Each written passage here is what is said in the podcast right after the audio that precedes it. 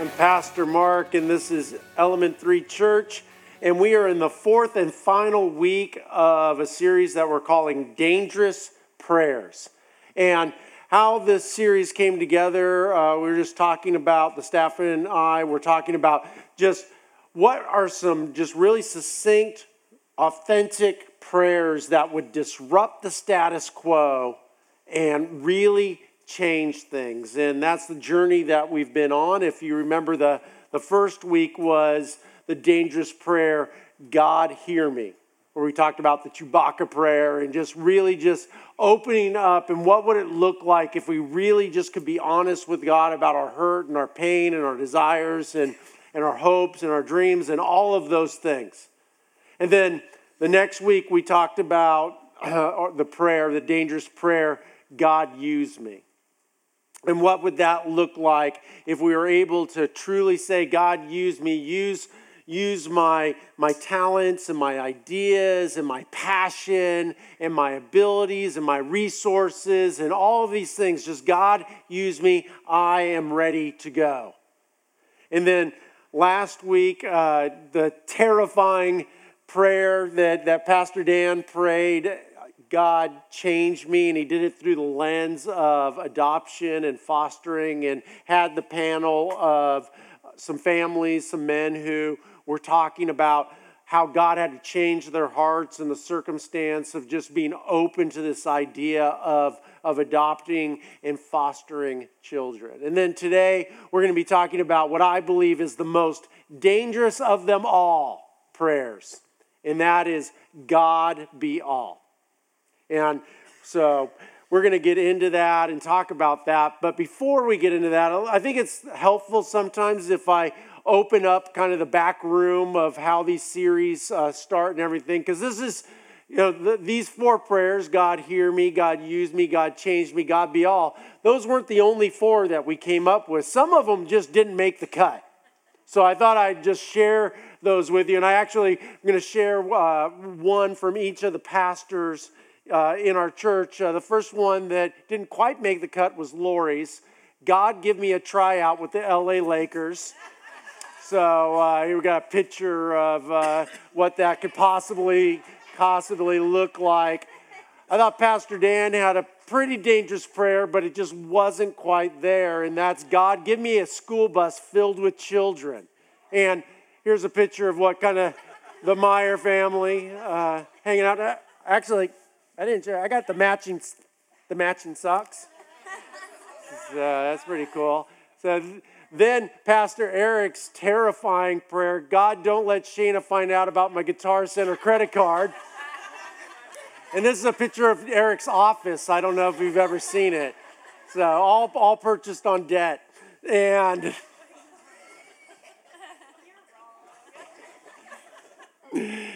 And then my prayer, God, give me hair like Bob Ross. You remember Bob Ross?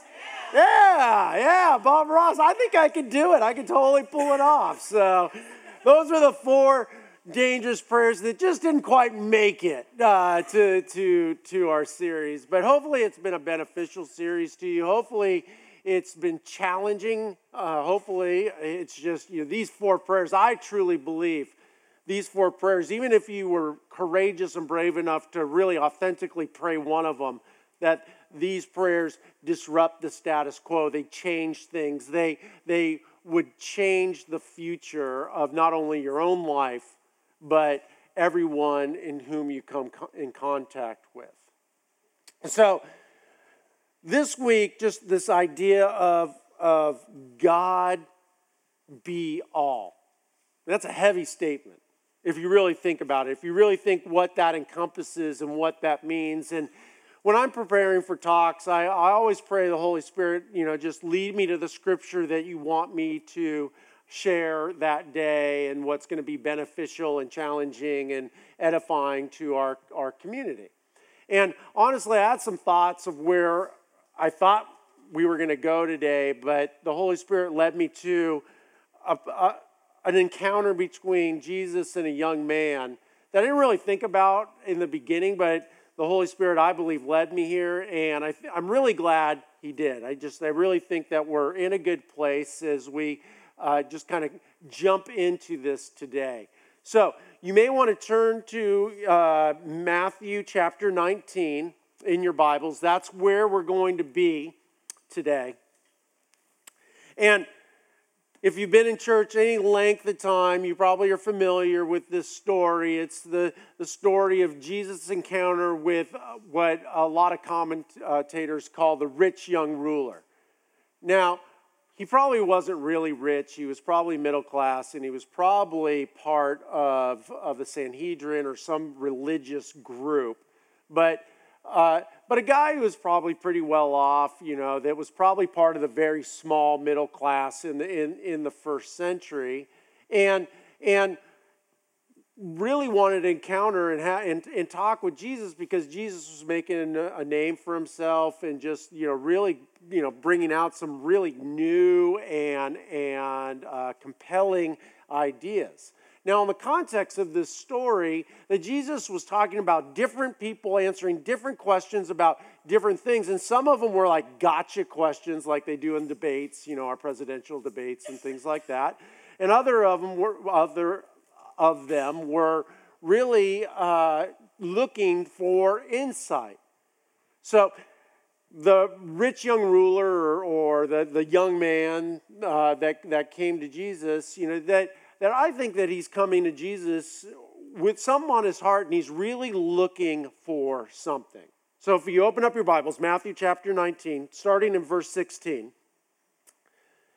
this is how it starts. Jesus, or somebody came to Jesus with this question Teacher, what good deeds must I do to have eternal life?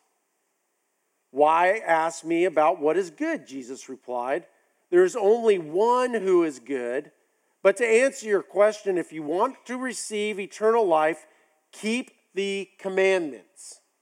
And then the young man says, Which ones? And Jesus replies, You must not murder, you must not commit adultery, you must not steal, you must not testify falsely, honor your father and mother, and love your neighbor as yourself. Now, this is a really interesting encounter uh, if you just take a step back and maybe how you've heard it told many times. Now, number one, you have this young Jewish guy who is very familiar with, with the current uh, understanding of, of the Pharisees' teachings on how you achieve eternal life. And that was really based in the law of Moses that, w- that was given. So it's really interesting if you think about it. He's coming up and he's asking Jesus a question. And how do you get eternal life? Now, us in the 21st century church, how would you think Jesus would answer that question? How would you answer that question? How do you achieve eternal life? You just yell it out. Except Jesus, Except Jesus right? As your Lord, Lord and Savior. But that's not what Jesus says. Jesus says he, he chose the, the, the, the, the teachings of the religious rulers, the Pharisees of the day, and he, and he actually quotes the second part of the Ten Commandments. It's really interesting. The, the things that he, that he says, you must not murder, that's number six of the Ten Commandments. You must not commit adultery, that's number seven. You must not steal, that's number eight. You must not testify falsely, that's number nine. And then honor your father and mother, that's number five of the Ten Commandments. And then he adds in Levitical law and says, Love your neighbor as yourself. Now, the interesting thing is, he leaves out the first five completely of the Ten Commandments about holistically loving God and completely focuses on something that everyone can observe. Now, I'm, I'm not making a case here. I'm just, it's, it's interesting, right? Yes. yes, it's interesting because, you know, what's going on here? God or Jesus, one of the same, is trying to do something in this young man's life. And then he, the, the, the young man in verse 20 says, I obeyed all these commandments. The young man replied, What else must I do? Aha. What else must I do? Now, it's really interesting. Remember when we did the series Sermon on the Mount, right? And we went through the Sermon on the Mount. And the real big thing about the Sermon on the Mount was it's not about all these external things, it's about a heart, it's about following Jesus. But Jesus here is perhaps setting the seeds and, and, and, and planting the seeds of the Sermon on the Mount, of saying, look, you know, you've heard it said, you should not murder, but if you hate somebody in your heart, you've done the same thing. And so he's, he's setting the stage here. The other really interesting thing is as, as he goes on, that Jesus does not slam the young man for thinking that he is upheld all of the commandments. He could have. Jesus, being perfect, could have very legalistically you know, he said, hey, you need to keep these commandments and you got to love your neighbor yourself. And the, and the young guy's like, hey, I'm there. I got it. You know, Jesus didn't go? You know, because he did that, he'd done that before, like the woman at the well, and, and, and she was like, hey, you know, I haven't, I'm not married. He's like, yeah, you're right. You haven't been married. You've been married five times and blah, blah, blah, blah, and everything. So he knows. But he doesn't, he doesn't call him on it. Because I believe that Jesus is really dealing with the individual here and actually trying to, through his interaction with him, really help illuminate us to understand what is going on. So remember, the question is what do I have to do to, to have eternal life? Or maybe in our language, what do I have to do to be saved? And he's like, look, you got to you have to uh, follow all the commandments. And the guy's like, I'm there. But what else can I do? Why would somebody say, What else do I need to do? What's going on in his heart, do you think? Doubt? Something over here?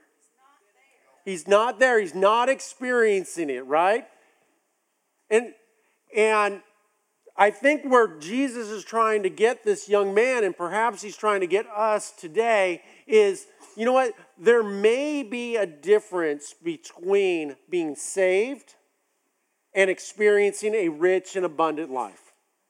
Okay? That there may be a difference of just kind of getting in, into the gate, getting there, being okay, getting your fire insurance, right?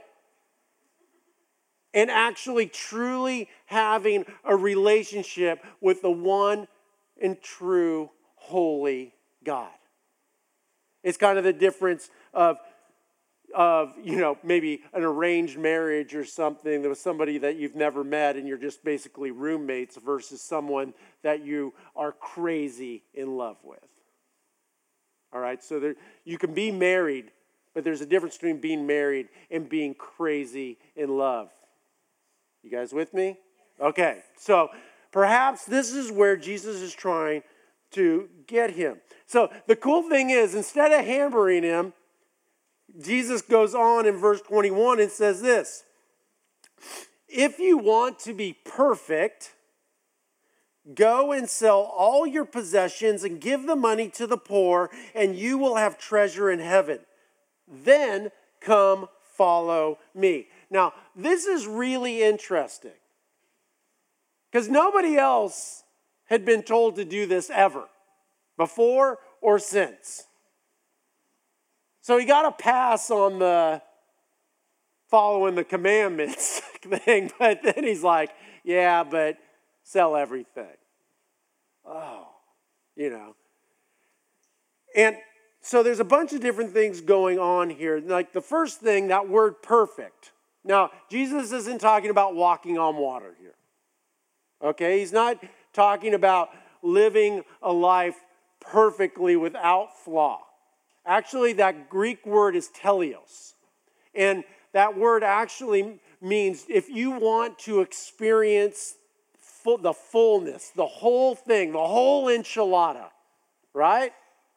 That if you want to experience everything, if you want to be in full maturity, if, if you just want to be saturated in what it means to be have eternal life and to have a relationship with God, this is what you need to do.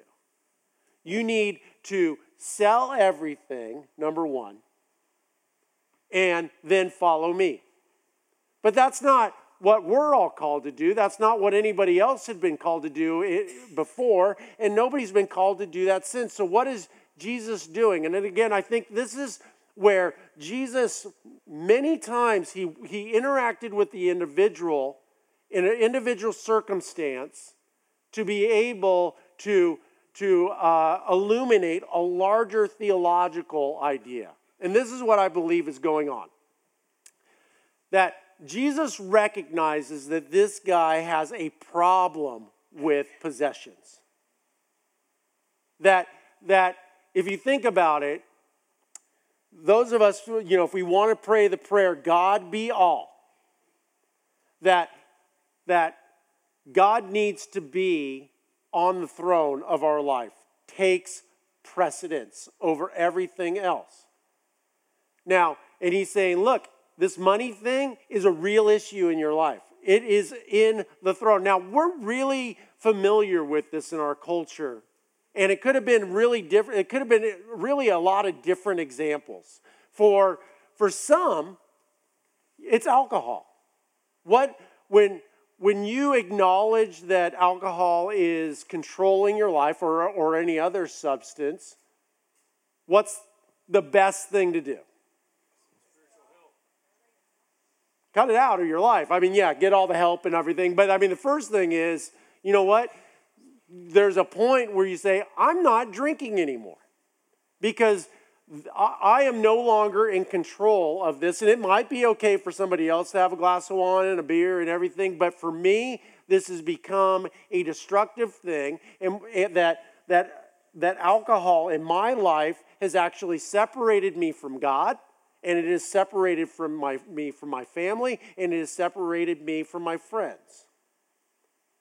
And in order to get right, part of the thing is, you know what? This needs to be out of my life. This can no longer be part of my life. So, much in the same way, I think that, that Jesus is saying, look, you know what? This is corrupting you. This, even though you know, this may be a good thing. You know, money's a good thing. There's no problem with it. But for you, it has become a real issue. Now, the second part, I think, is even more important. And that is, you know what? Get rid of this thing that's God in your life and come and follow me. Come and be in relationship with me. So there's this, hey, acknowledge this self destructive thing that's in pattern in your life, but on the other end, I, I want that to go out of your life so I can fill your life. And you know what? You're asking, what else must I do to experience this fullness in God? This is what you have to do. You have to get rid of this crud that's in your life and fill it and replace it with me. Verse 22 says, But when the young man heard this, he went away sad, for he had many possessions. I kind of, you're going to have to give me some grace here, but I kind of disagree with Matthew here.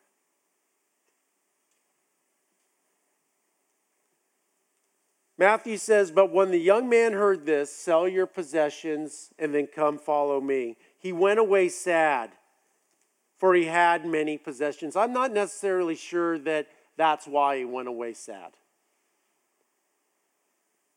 I think he may have gone away sad for something that's even deeper than that because I believe that he recognized that he just had a divine appointment, that he was given a choice. He was at a, uh, a fork in the road of his life, and God on earth, Emmanuel, was saying, is your life going to be about this? Or is it going to be about me? And no, if it's about this, this is what your whole life, you know what? Your life isn't bad. You're not suicidal.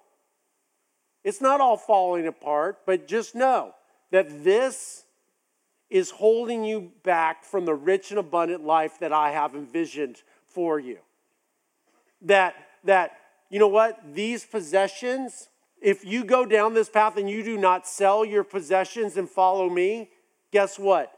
Your life is going to be exactly the same 10, 20, 30 years from now than it is today. You'll just be older and smellier. But if you sell those possessions and you then follow me, and I believe Jesus probably at this point said, I have it on pretty good authority that, you know what, we're going to need a 12th disciple here in a few months, and you can be that guy.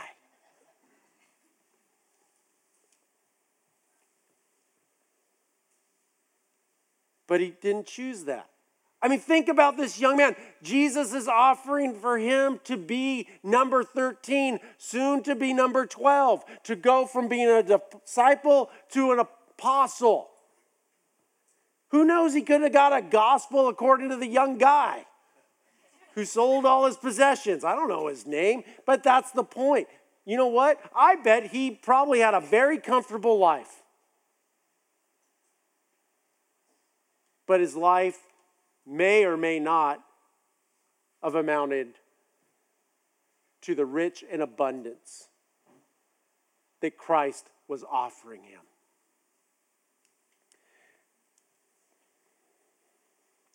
In verse 23, after the young man left sad, Jesus said to his disciples, I tell you the truth, it is very hard for a rich person to enter the kingdom of heaven. I say it again, it is easier for a camel to go through the eye of a needle than for a rich person to enter the kingdom of heaven. The disciples were astounded. Then, who in the world can be saved? They asked. Then Jesus looked at them intently and said, Humanly speaking, it is impossible, but everything is impossible for God. And again, you have this picture that, you know, just the section before, Jesus was talking about divorce, and now he's talking about money to this, this young man. And really, when we pray the prayer, God be all, and Jesus is encountering us and saying, What does that look like in my life? What does that mean? It may not be money. In fact, probably for most of us, it won't be. You know, it might be that, you know what, you are craving power and influence, and that has become the Lord of your life. It has taken the place of Jesus, or it is preventing Jesus from, from you experiencing the fullness of Christ in that rich and abundant life, and you are on a, a predictable track that is not God ordained. It doesn't mean it's not good, it doesn't mean that it's not moral, it's just different. And this dangerous prayer, God be all, is not for everyone. It's for people who really want to live a life that is bigger than themselves, to live a life of mystery, to live a life of intrigue. In verse 27, Peter weighs in. Peter always says something stupid, and he doesn't disappoint. Then Peter said to him, Well, Jesus, we've given up everything to follow you. What do we get? That's the right attitude, Peter. Keep up the good work, right? Go chop somebody's ear off and go deny me a few times. Verse 28 Jesus replied, I assure you that when the world is made new and the Son of Man sits upon his glorious throne, You who have been my followers will also sit on the 12 thrones, judging the 12 tribes of Israel. And now listen to verse 29.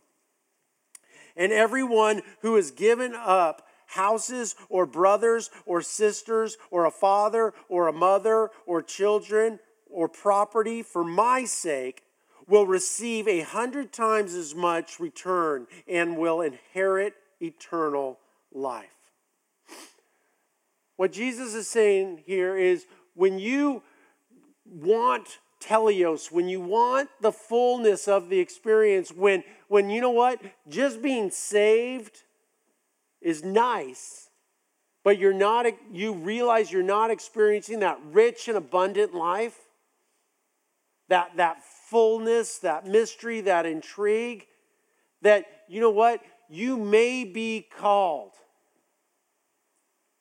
If there's something in your life, to put that away, put that aside, and replace that with Jesus. And I believe when we do that, that that disrupts the status quo in our life and everybody else's life and changes things. It changes things in amazing ways. So I just wanted to finish up with this that I jotted down three kind of ideas that I think we need, like for those of you who are brave enough, or those of you who are courageous enough, those of you who are not content with the status quo of, of your relationship with Christ and your life of where, where it's going, that there's three kind of ways that we need to prepare ourselves before we can authentically pray that prayer, God be all. And the first one is before you pray that, being in a place where you are ready to give up anything for your relationship with Jesus. Again, this is for people who want to, to experience the promise of a rich and abundant life that, that, that, that Jesus came, said he came to give us. And it's terrifying. And that could be your house, that could be your life, it could, you know, be your job, it, it could be your family. And I think a lot of times we go to the extreme, it's like, I can never talk to my family again because of Jesus. And I don't know if that's necessarily what, you know, that extreme. I, here is an example from my, from my life, my family's life. You know what? Because at, at one point, I, and I don't pray this prayer every day. In fact, I pray this prayer and then I take it back and all sorts of stuff. So I'm, a, I'm very, you know, but I, a couple of times I feel like I've been able to pray this prayer authentically. And one of those times when we were in California and we, we, we came here. And you know what? We lived at the beach.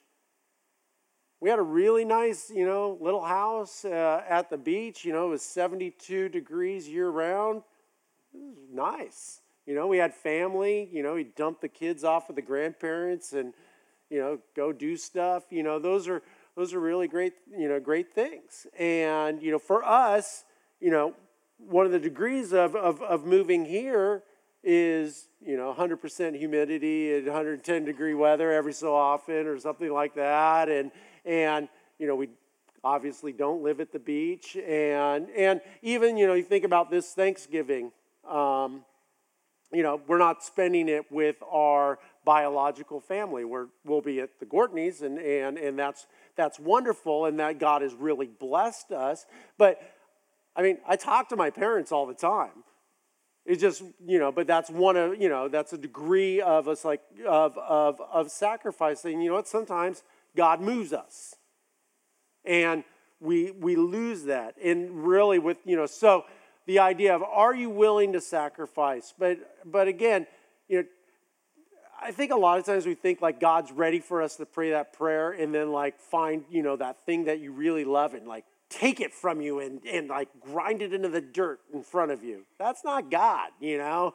Uh, he may call you to do something, he may not, you know, but the, I think the important thing is the willingness to pray that prayer and the willingness to sacrifice something uh, if, especially if it is taking the place of Jesus in your life. The second one is a willingness to pick up your cross daily. What has to happen for you to, to pick up a heavy, kind of awkward thing like a cross? What? Okay. What physically has to happen? Maybe, yeah, strength. What else? Got to crouch down. Wait, wait, wait. I heard it over here. You, you got to drop what you're holding on to so you have hands to pick the thing up, right? Because you can't pick up a cross if you're holding on to your power, you're holding on to your house, or you're holding on to one of these things. The only way that you can pick up the symbol of sacrifice that's heavy and awkward and cumbersome is you need to release what you have you're holding and entrust that Jesus will or may not may or may not pick it up and bring it with you but you carry your cross and in order to do that you have to open up your hands and pick it up and that's the only thing that you can hold and then the last thing is a willingness to have your soul identity in Christ and I got this is can I not be your pastor for a second and I'll just be human? I'm going to do it anyway, but I just.